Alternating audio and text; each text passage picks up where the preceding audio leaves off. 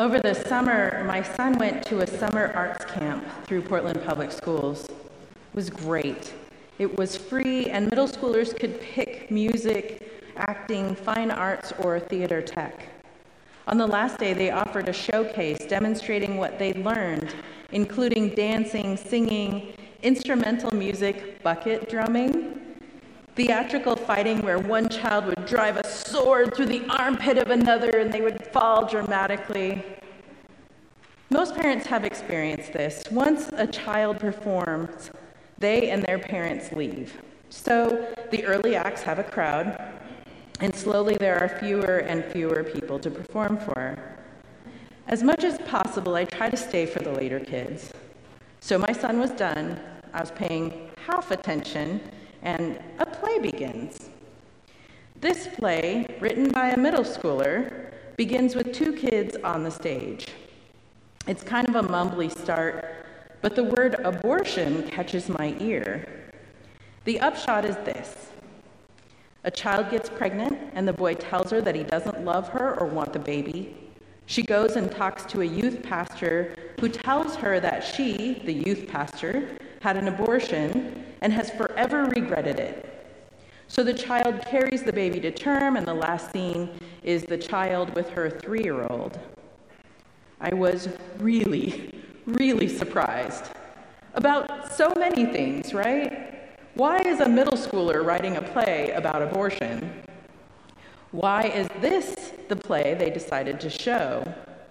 Who worked with the kids to help them understand the complicated story they were about to act out. Because, oh my gosh, developmentally, middle school is about the time that kids are thinking through bigger world issues. But this was so many things squished into a five minute sketch. I don't have any idea who participated in the writing of this story and what went into that. But the story was told very simply and all the elements swirling together young love, sex, abortion, religion, teen pregnancy that is not a simple story. But as an issue, abortion is told like that, right? All strong words and hyperbole. The, the current story of abortion in the United States is complex, and each day brings a new twist. But the landmark case that is glorified or demonized, depending on where you stand, is Roe v. Wade. Jane Roe got pregnant with her third child in 1969, but could not have an abortion because she lived in Texas. In 1973, the Supreme Court ruled that the Constitution protects a pregnant woman's liberty to choose to have an abortion without excessive government restriction, making abortion legal in all 50 states. Before and since then, there has been a strong movement to change the law, but since the language from the Supreme Court is so specific, many of the laws have tried to come at it from the side. The one that is currently in the news is also from Texas. This law bans most abortions after six weeks of pregnancy. However, state officials can't enforce the law. Instead, any private citizen can sue anyone who performs an abortion or aids and abets a procedure for $10,000 and legal fees. So, any random person can hear about a woman getting an abortion at eight weeks and sue the doctor, the woman's clergy who gave counsel, the Uber driver, the woman's friend who went with her. And of course, these lawsuits have already begun. Legislation, by its nature, is pretty binary. This is wrong, this is right. So when we legislate religiously, that too becomes binary. In the United States, Christians have had a lot to say about what is taught in school evolution versus creationism, sex education, modesty. And in wider society, there are still blue laws in parts of the country where you can't buy liquor on Sundays because it is the Lord's Day. And it wasn't so long ago that interracial couples and our gay and lesbian sisters and brothers weren't allowed to legally marry. So it goes with abortion. By law, it is right or it is wrong. And largely by rhetoric, it is also right or wrong. So, Texas. The only people I personally know who knew by six weeks that they were pregnant are my friends who were trying to get pregnant. Though the technology is improving, the earliest ultrasound can be done at eight weeks, and even then it is spotty.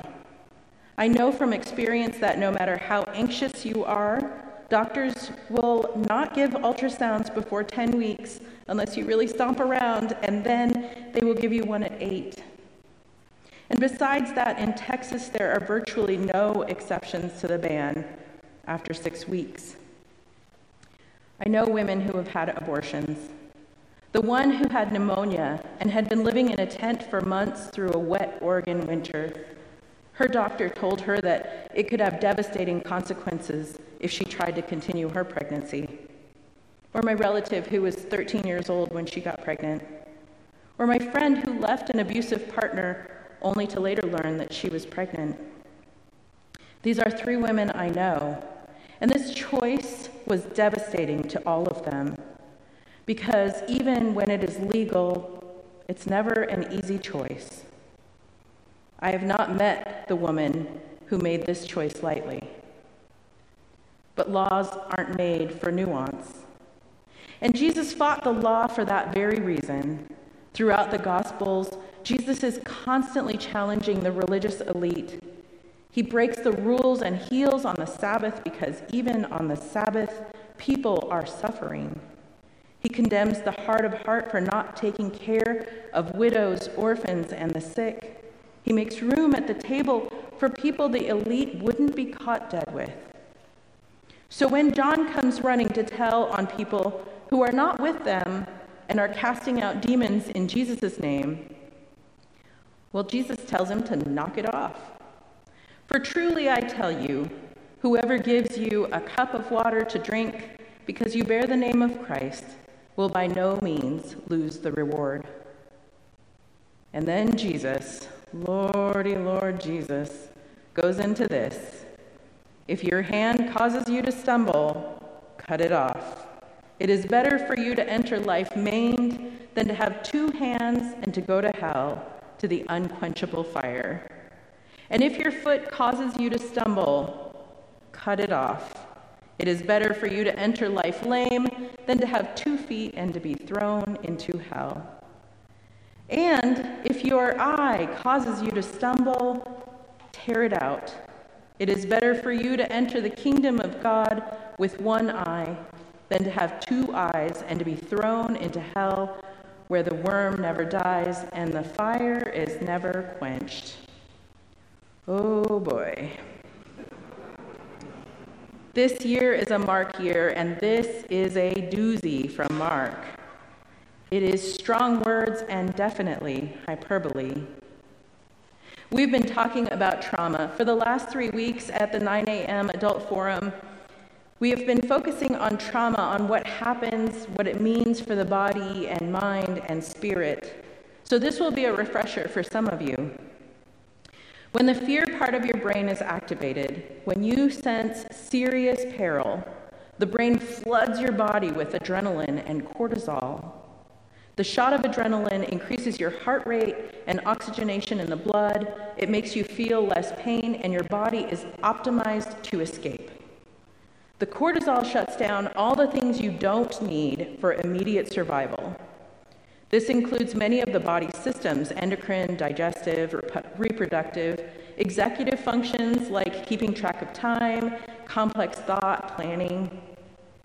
Trauma makes us very basic animals. You don't need French literature when you're trying to survive.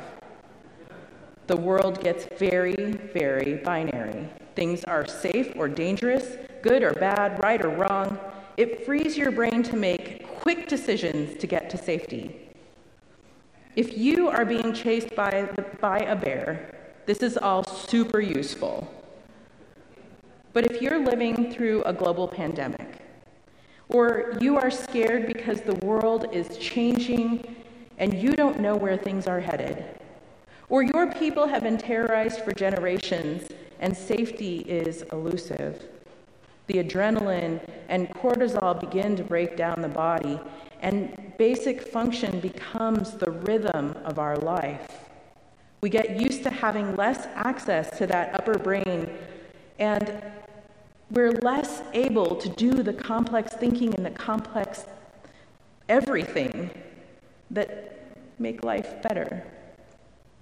So Jesus comes at us with these big, scary orders. And every time I read them, I feel wide eyed and afraid. Two eyed, though, so there's that. Jesus is trying to get our attention. Do not, he tells us in this alarming way, do not cause someone to stumble who believes in Jesus. Maybe their way isn't how you imagined it should be, but it still counts. I feel strongly about a woman's right to choose and a woman's right to terminate a pregnancy because every situation and every pregnancy and every woman is different. The longed for baby that has fatal defects, the one in 500 pregnancies that come after vasectomy, the victim of assault, the children. No one makes this decision lightly. And so, in this moment when I am feeling the exhaustion of pandemic, when I am feeling this phrase that I just learned, decision fatigue, in my very bones, in this moment when I feel the binary right versus wrong about so many things, wait some time at coffee hour for my sermon about masks and vaccines. I recognize that in this binary moment, I am not in the best place to make judgment and that the thing I can do is to protect those who are making impossible decisions with the right to make them. On our best days, we, the church, help point one another to God, to the love personified in Jesus, who broke the rules and healed and loved and changed the world. And on our lesser days, we break down the body and preach fear and exhaustion and damnation. Honestly, I'm confident about my belief in choice, but not positive. And yet, at the end of the day, I always want to lean into grace, not shame, to kindness, not judgment. Let us take seriously Jesus when he tells us not to put a stumbling block for anyone who seeks the love of God. It is complicated and it is hard, and I feel wide eyed every time I read this scripture because I am not positive who I am in this story. But I take heart that Jesus is love, that it's my job to point that direction, and that at the end of it all, God will sort it out. Amen.